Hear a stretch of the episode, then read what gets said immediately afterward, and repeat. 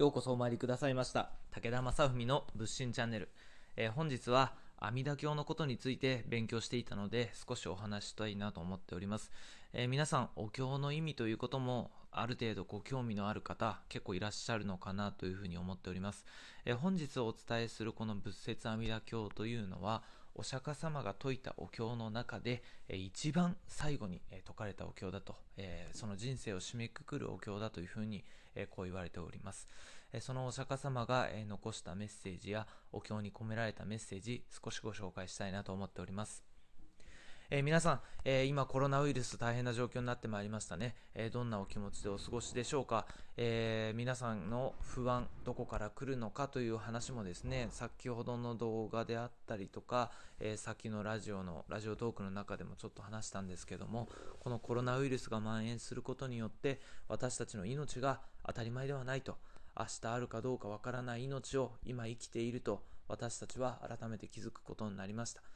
命が永遠ではないことはみんな知ってはいたんですけれども今まで心のどこかで明日は当然来ると、えー、一月後も一年後も自分の人生は続いていると、えー心のどこかで思っていたことが、えー実は本当はそうではないという事実に直面しながら、えー私たちは辛い時間を生きているわけです。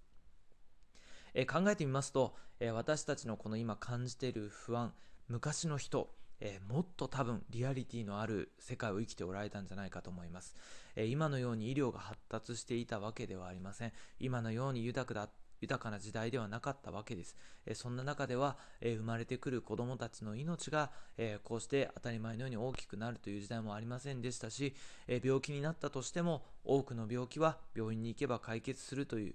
こと、えーこれもですねなかなか昔はなかったと思います、えー今私たちは自分の人生コントロールできると思いながら過ごしていますが実で実はそうではないということに気づかされています。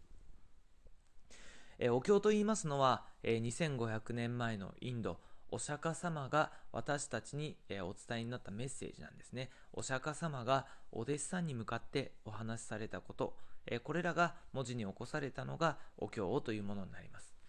お釈迦様は悟りを開いてからいろんな人たちの対話を大事にしてこられました。目の前の人の不安目の前の人の悩みこうした思いに応えるためにお釈迦様は各地を歩かれ対話を続けられました。お釈迦様のお経の中には厳しいものもたくさんあります。こういうふうに生きなさい。こういうことはしてはダメだ、えーたくさんのメッセージを残しておられるんですが、えーそういうメッセージをお弟子さんたちは聞いて、えお釈迦様の言う願いにかなうように、え生きてこられたわけです。でそんな中でお釈迦様には、えー十大弟子と呼ばれるように、え10人のですねとても優秀なお弟子さんが、え中心的になっていた方がおられるんですがその中のお一人、えーシャリホツさんという方がおられました、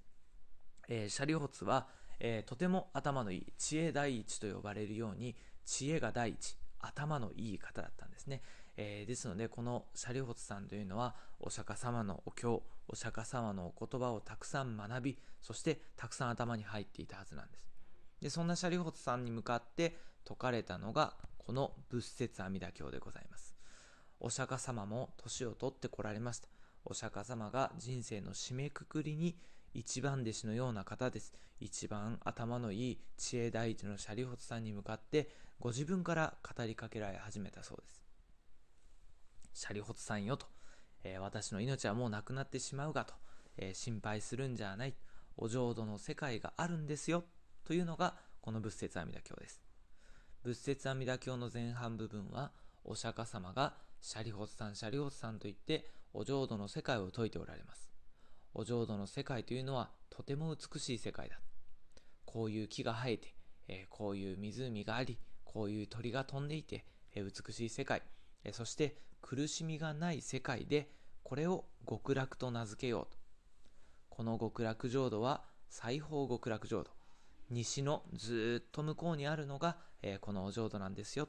ということをおっしゃってるわけですね、えー私たちが、えー沈む夕日に手を合わせるという感覚はなんとなく皆さんもお持ちかと思いますが、えーお彼岸ですね。3月や9月。お彼岸の時期になぜお参りをするかと言いますと太陽が真西に沈むわけです。真西に沈む太陽に私たちが手を合わせるとそこにはお浄土の世界が、えー美しく、えー私たちにイメージできるとですので、沈みゆく太陽に手を合わせ、私たちの命の行く末を思うというのがお浄土の世界でございます。えー、今どうですか？皆さんも、えー、亡くなった後、自分の命の次の世界、不安に思っておられるかもしれませんが、えー、きっとお釈迦様はですね、シャリホツさんにそうではないと、え死んだ後も大丈夫だということをおっしゃりたかったんだと思います。仏説阿弥陀経は文字通り阿弥陀様のことが説かれているお経になります。私たちが命尽きた時に阿弥陀如来という仏様が私たちを救ってくれ、そしてお浄土の世界で仏様にしてくれる。私たちの命は阿弥陀如来にお任せして手を合わせて南無阿弥陀仏といただきましょうというのが、この仏説阿弥陀経でございます。えー、いかがですか？皆さん。お経の内容を聞いて、うーん、なんとなくわかるけれども、あんまり実感湧かないなという方も多分おられるんじゃないかなと思います。えー、私もね、まあ実際そうだったんですよ。えー、お経のこの話、お寺に住んでいますと小さい頃から聞かされるわけです。えー、阿弥陀如来が救ってくださると言われても、阿弥陀如来ってどこの誰だよと思うわけなんですよね。えー、で、そんなわからない人が救ってくれるとか言われてもよくわかんないし、死んじゃった後にお浄土あるかどうかわかんないじゃないのっていう気持ちで、えー、このお話聞いてたんですけどね。で、えー、最近ですね、あの私もいろんなとこにお参りして、このお話いろんな方とするようになるとですね、だんだんちょっと捉え方が変わってきた部分もあります。で、というのも、私たちにとって阿弥陀様阿弥陀様というふうに言うんですが私たちには先に亡くなられた方がおられるんですね。皆さんにもいらっしゃると思います。お父さんやお母さん、えー、おじいちゃんやおばあちゃん、えー、中には、えー、自分の、えお連れ合い様ですね。奥さんや旦那さん、え子供さんを亡くされた方もおられるかもしれません、え大事な方がですね先に亡くなっていく姿、えそこから私たちは命を学ぶわけです。考えてみますとシャリホツさんにとってはお釈迦様が大事な方で先に亡くなられる方だったんです。シャリホツさんにとっては先に亡くなられるお釈迦様が大丈夫だとお浄土の世界があって阿弥陀様が救ってくださるとそうおっしゃってる姿こそがシャリホツさんにとってはあ先に亡くなられてお釈迦様が仏様になられた、えー、その姿をもって、えー、私の命も大丈夫だと、えー、きっとお感じになってたことだろうと思います。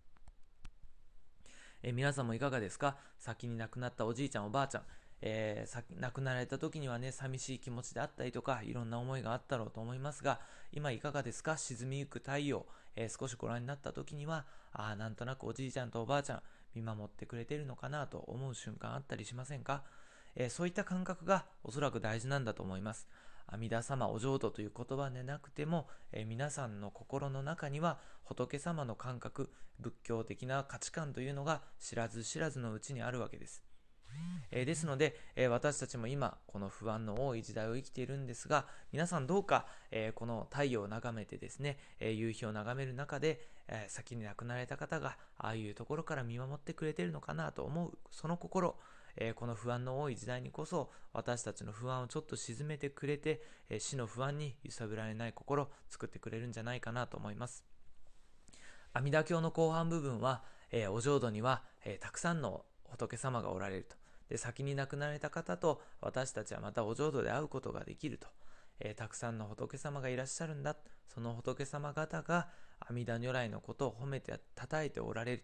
阿弥陀様にお任せしなさいと言っておられる。えそのことをお釈迦様はずっとお話しなさってるんですね。え、私たちもこの仏説阿弥陀経をいただくときには、え、先に亡くなられた方々ですね、え、皆さんにとってもおじいちゃんおばあちゃんいろんな方が、えご縁になっているかと思うんですが先に亡くなられた方が私たちに伝えたいのは、えあなたの命は仏様に任せれば大丈夫とだから、え今目の前にある不安今目の前にある恐怖たくさんあるだろうけれども応援しているから頑張ってくださいねと、えきっと言っておられるんじゃないかなと思ったりするわけです。